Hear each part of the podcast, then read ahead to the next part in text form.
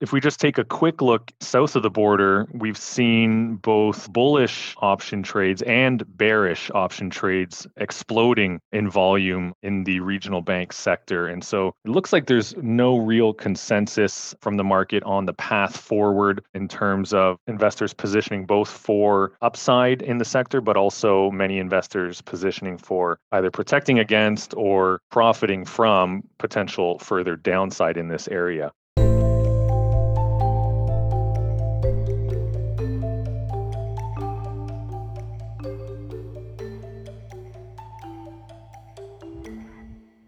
Welcome to Views from the Desk, a special edition of the BMO ETFs podcast. In these timely episodes, we provide the latest investment news and expert commentary on the markets, the economy, and investing. Brought to you by BMO Global Asset Management. Investor sentiment is divided on whether or not the liquidity crunch that hit U.S. regional lenders in early March is over, or are there still more ripple effects to come for the financial system? On today's episode, portfolio managers Alfred Lee, Chris McHaney, and your host Mackenzie Box discuss how best to position investors' exposure to financial stocks. They also decipher what additional Tier 1 bonds are and the relative safety of these securities within broader portfolios. And finally, some fixed income strategies to consider in the wake of the latest quarter-point interest rate hike from the Fed. Before we hear from the team, please consider subscribing to Views from the Desk on your preferred podcast platform. And for many more ETF insights and resources, visit the new and improved Canadian ETF dashboard at bmoetfs.ca. Hello, and welcome back to our BMO ETFs Weekly Insights podcast with our team of experts. Thank you to everyone for continuing to tune in and to provide comments and questions and feedback. I'm today's host, Mackenzie Box, and product at BMO Global Asset Management. Today, I'm joined by Alfred Lee and Chris McHaney, who are both portfolio managers on our ETF desk. So thank you to both Alfred and Chris for joining me today. So first, let's get started. There's something that's very topical. We saw the federal budget was released last evening. And so there's lots and lots of information coming out of last night. And we'll just touch on it high level. But before we dive into that, I just want to give everyone the heads up that John Waters at BMO has provided a nice summary write-up about the implications to investors and all of the various changes. So that is available on our ETF dashboard. So it's bmoetfs.ca. So if you're looking for a summary about everything from the budget that was released last night, I encourage you all to go to our dashboard to find out more. That's in the taxes and news section. So if you're looking for more, check it out. But with that, Chris, can you just give us an overview of some of the particular implications from an investment standpoint? Sure. And certainly there will be some macroeconomic considerations from any federal budget that's released. At a high level, what we saw from this one is $43 billion of new spending over the next 6 years. And so to the extent that that impacts economic growth over that time frame, we're expecting slowing economic growth right now. So maybe a little bit of stimulus there to help reduce that slowdown. But also, on the other hand, how it may impact inflation, of course, could have implications for interest rates and investors more broadly. But just taking a look at the more targeted initiatives that investors might be interested in, largely what we saw was some support for the transition to a clean energy economy. And that would include tax credits for things like clean electricity producers, carbon capture systems, and clean energy manufacturing as well. And so what the government is doing here is trying to incentivize businesses to accelerate that transition to clean energy sources. And it's something that was widely seen as expected from this government and also almost necessary after we saw similar measures passed by the Biden administration in the U.S., in what they called the Inflation Reduction Act, actually had a lot of incentives around clean energy transition as well. And so for Canada to remain competitive with the U.S. in that area, it was widely expected that we would see something in that area in the federal budget. Overall, that's expected to be about $20 billion of incentives. And again, this goes to things like if we think about zero-emission vehicles and the amount of electric vehicles that are going to be produced over the next several years, the batteries and components that go into that are things that Canada is trying to, again, incentivize businesses to move into those areas. You think of all the different metals that go into batteries. So the mining and production of those metals and the production of batteries and other components as well is a big part of that. And so this leads naturally to investors looking at things like the BMO Clean Energy Index ETF. The ticker is ZCLN there. And really, I think what the message is for investors is that anyone that's contemplated this type of investment already, we see this commitment from governments both north and south of the border to helping businesses through this transition. And it is really, a multi-year, multi-decade transition really that we're going to be going through. But I think it really lends support for investors that are either in this area already or are looking to invest in this area, that we will have that backing from governments through incentives like we've seen released out of the federal budget.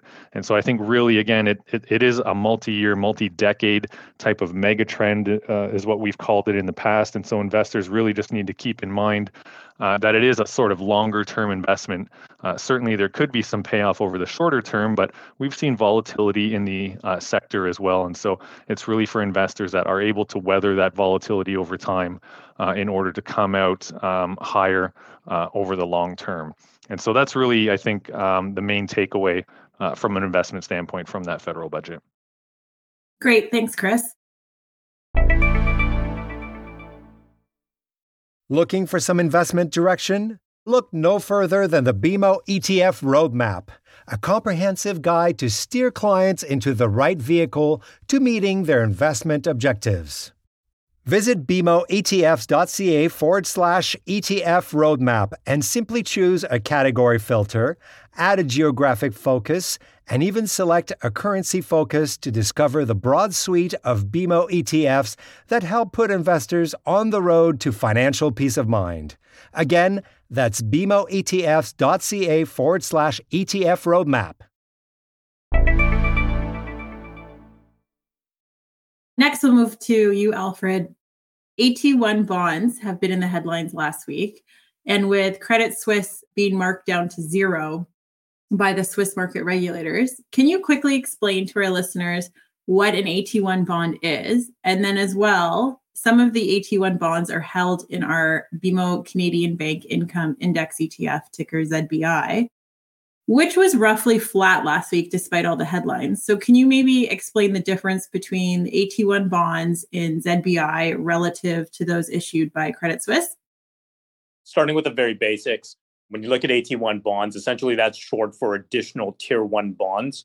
So additional Tier 1 bonds were introduced in the wake of 2008, so the financial crisis back in 2008. So essentially, what they were bonds that were junior to traditional bonds. So the difference between AT1 bonds and traditional senior issue debt is basically there's a convertibility feature with AT1 bonds. So that convertibility feature is basically triggered upon some trigger event. So AT1 bonds are specific to banks. So banks issue them. So again, they were in response to the 2008 financial crisis. So the main, point of AT1 bonds is that, when a bond is facing solvency issues, that trigger event allows the issuing bank to remove the debt from its balance sheet, convert that debt into common equity in order to give the bank a better chance in remaining solvent. So the best way to think about that is, structurally, an AT1 bond is essentially the equivalent of, being long a corporate bond that is junior to a senior debt. But at the same time, you're also short a deep out of the money put option on the equity of the issuer. So from a coupon perspective, obviously because you're lower down the capital structure, because you're short that out of the money put option as well, you're going to get a higher yield than the senior debt in order to compensate you for taking on that additional risk. In a normal environment, I will say, when the solvency of the bank is not a concern, AT1 bonds essentially act like a traditional bond, a little bit higher yield than a traditional senior debt, but they essentially trade like traditional bonds. When the solvency of the bank becomes more of a concern, however, the likelihood of that bond being converted into common stock becomes a higher probability. So that means, that bond, after being converted into common equity, you move lower down in the capital structure. So because of that, it does become a concern in the case of, a scenario like Credit Suisse over the last couple of weeks. But, overall, to me, AT1 bonds weren't the issue at heart for a traditional bond for comparison. When a bank goes into default, you essentially get pennies on the dollar because, essentially you get any kind of recovery value when the bank fails. For an AT1 bond, the bond gets converted into equity. So you get the common stock and then potentially you're still taking pennies on the dollar, but at least that issuing bank has a better chance of survival because that debt gets removed from its balance sheet and it converts into common equity at that point. So overall, I went through a lot of articles over the last couple of weeks that were talking about the AT1 bonds specific to Credit Suisse. A lot of the headlines were negative, and I think most of the articles, they didn't really have a good understanding of the structure of AT1 bonds, how they worked, and also the purpose of AT1 bonds as well. Like any kind of investment structure out there, the issuer of the instrument is very important. As long as you have a strong issuing bank behind that AT1 bond, then that instrument is going to be very sound. So, to your point, we do hold some AT1 bonds in ZBI, which is our Canadian Bank Income ETF. I was looking at ZBI over the last couple of weeks. It was trading roughly flat, even during the time when Credit Suisse was going through a lot of its issues. So I think the main point here is that Canadian banks were still very well capitalized. This is another good testament of Canadian banks, being very sound, even while other, banks around the world are facing a lot of issues. Canadian banks were still holding in very well. Just to highlight ZBI more in detail, ZBI essentially owns traditional bonds, but also has some AT1 holdings as well, both in the preferred share space and also the bond space as well. The yield to maturity, just because it does have, bonds lower down the capital structure, you get a yield to maturity of 5.8%. So it's a good way for bond investors to get some additional yield in their portfolio. But what I like about this ETF is that, the 60% that is invested in bonds, you're getting that pulled at par effect because, over the last couple of years, bonds have been trading at a discount. As we hold them until maturity, you're getting that pulled at par. The same thing with the preferred shares because most of them are going to get called by the issuing bank due to OSFI regulation. So this is a good one to own in your bond side of your portfolio. It's short duration, about 2.5 duration. And again, the yield to maturity is about 5.8%. But, to your point, AT1 bonds, a lot of negative headlines, but really depends on who the issuing bank is. And the Canadian banks have been very strong over the last couple of weeks compared to their global peers. Great. Thanks, Alfred. Another thing that's very topical in the news right now is U.S. banks. So sticking with that, the index for BMO's Equal Weight US Banks Index ETF, ZBK and ZUB, recently rebalanced. What does the index and portfolio look like going forward, and what risks are still present in this space? So Chris, we'll pass this one to you. Sure. And certainly we have seen a lot of eyeballs on this sector over the last couple of weeks through the various bankruptcies that we've seen and the failure of two of those regional banks. If we just take a quick look south of the border, we've seen both bullish option trades and bearish option trades exploding in volume in the regional bank sector. And so it looks like there's no real consensus from the market on the path forward in terms of, again, investors positioning both for upside in the sector, but also many investors positioning for either protecting against or profiting from potential further downside in this area. As you mentioned, the index that our ETFs here at BMO follow recently rebalanced. And obviously, Signature Bank and Silicon Valley Bank were removed from the index. But in addition to that, 3 other of the smaller regional banks were removed as well. And that's simply because the degree to which some of these regional banks have sold off means their market cap is too low to qualify for the index. And so you'll see many indices with some sort of either minimum liquidity and or minimum market cap rule in order to make it into the index. It's very common, and it's to safeguard against things like this, where you have companies that might have been large at one point becoming much smaller. And so removed from the index and therefore removed from our ETFs as well. And so the net result there is that both ZUB and ZBK now have more exposure to larger regionals as well as the diversified national banks, those major banks such as JP Morgan, Bank of America, et cetera. And so the end result really is that this becomes a higher quality portfolio than what it was in the past, because again, you're tilting more towards those, again, the majors, but also those larger regional banks, and many of the much smaller ones no longer qualify for the index and so are not part of that.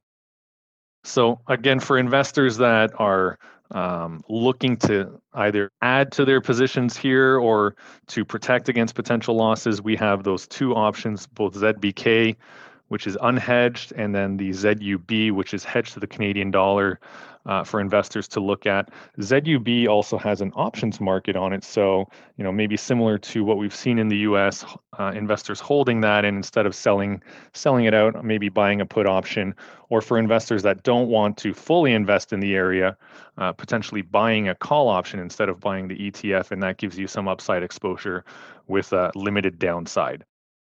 One other flavor that we have in this area as well is ZWK, which is the BMO Covered Call US Banks ETF.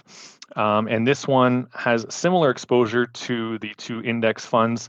I would say the index funds have about 1/3 exposure to the diversified majors and about 2/3 exposure to the regional banks. ZWK is closer to 50-50, so a little bit more exposure into those diversified majors, as well. It has the covered call overlay on top of it, which provides that extra layer of income by trading off a little bit of that growth potential. And so maybe a little bit slightly more conservatively positioned than the two index ETFs for investors that want maybe a slightly higher tilt to those major banks. So three different options there for investors looking in this area. And then just the last thing I would highlight here is that we've actually seen and been reminded of, as you alluded to, the strength of the Canadian banks overall within the global financial system. And in fact, in our BMO Equal Weight Canadian Bank Index ETF, which is ticker ZEB, we've seen over $800 million of net inflows into that fund since March 8th, since this crisis sort of started south of the border. And so, again, just another data point there showing that investors very, very confident in the Canadian banking system and in the Canadian banking exposure. So lots of different ways for investors to play this financial exposure in North America, three different options in the US, and then, of course, ZEB, and then ZWB, the BMO Equal Weight. The BMO Covered Call Canadian Banks in the ETF. Great. Thanks, Chris. BMO ETFs is proud to launch 10 new tickers with a range of solutions covering fixed income, sector-based covered calls, and inflation solutions. The BMO U.S. Aggregate Bond Index ETF, ticker ZUAG, gives investors access to the broad U.S. market for shorter duration bonds. Two new covered call funds in energy and healthcare tickers, ZWEN and ZWHC, respectively, are now available for sector-focused investors. For those seeking inflation-fighting funds, the BMO Global Agriculture ETF or BMO US TIPS Index ETFs, tickers ZEAT and TIPS, satisfy both equity and bond solutions to rising consumer prices. Visit bmoetfs.ca for more.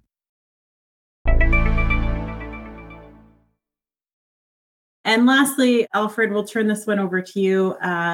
Last week, we saw the Feds raise rates by another quarter point, which was counter to what some market participants had wanted. The market is now pricing in a Fed rate cut as early as July. So does the Fed's recent bank term funding program make the Fed interest rate policy less relevant, and which areas of the market or ETFs are likely to benefit? I definitely think, to a large degree, rate hikes are becoming less of what dictates the market. For one, I think, every incremental move from this point is going to have less of an effect. So for one, I think, a year ago when the overnight rate was 25 basis points and you're increasing rates by another 25 basis points, that essentially is a double on the overnight rate. But now, with the Fed upper bound limit on their overnight rate is 5%. So an additional 25 basis points isn't really going to move the needle too much. It's very similar to duration impact on a bond. When you have a bond of a low coupon compared to a bond with a higher coupon, interest rate moves are going to have more an effect on bonds with a lower coupon. So it's very similar to that. But overall, I think the market is less focused on rate hikes right now. For a large part, I think the market is slightly looking at the wrong data points to a degree.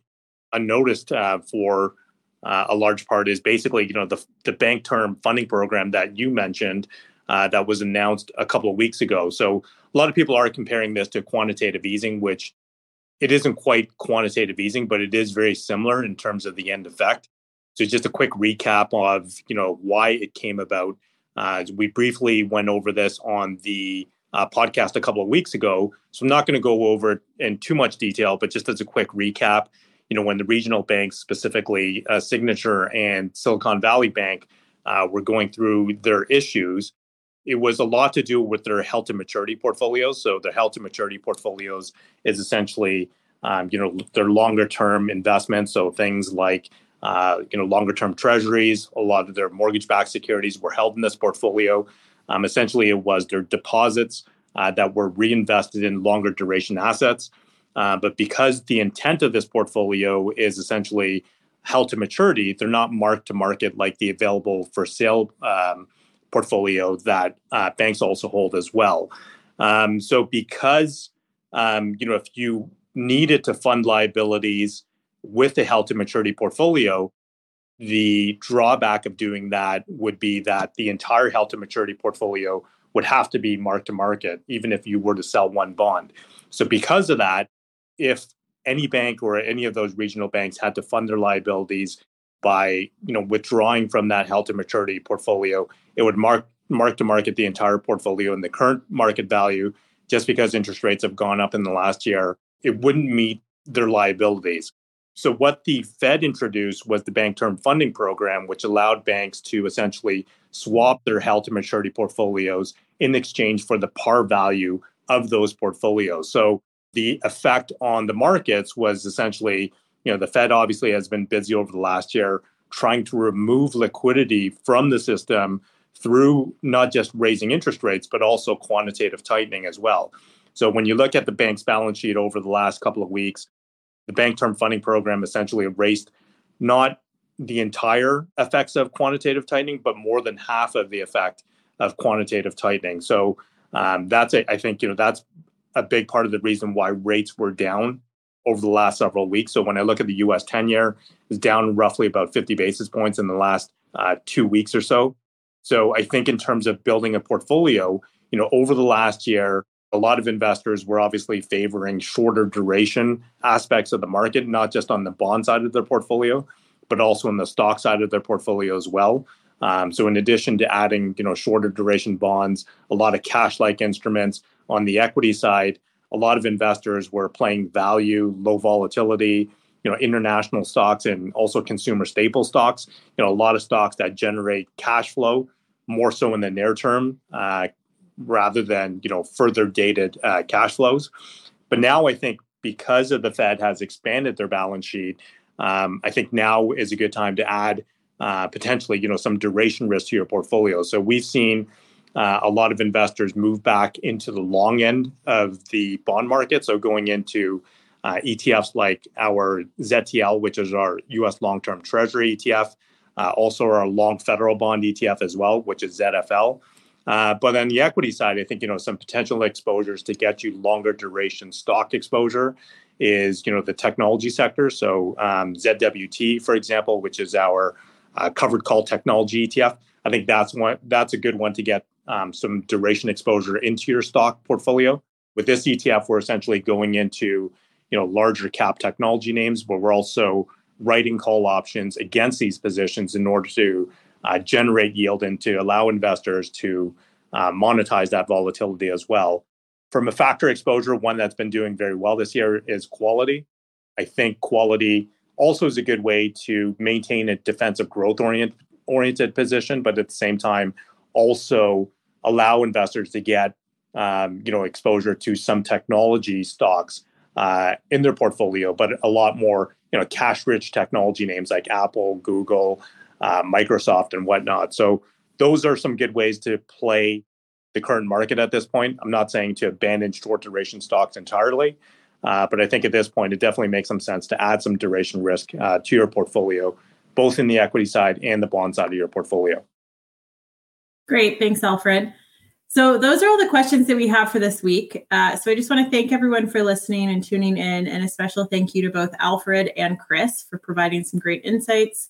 And just a reminder again to everyone that we did have a John Waters summary piece on the federal budget that came out yesterday, and that will be available on our ETF dashboard. So if you're looking for more information about that or any trade ideas or any strategy pieces, I encourage you to visit our dashboard at bmoetfs.ca.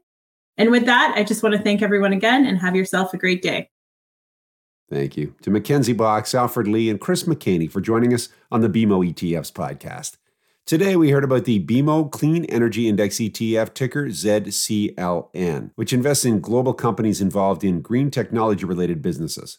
Our experts also discussed the BMO Equal Weight Banks Index ETF, ticker ZEB, giving investors diversified access to Canada's major financial institutions.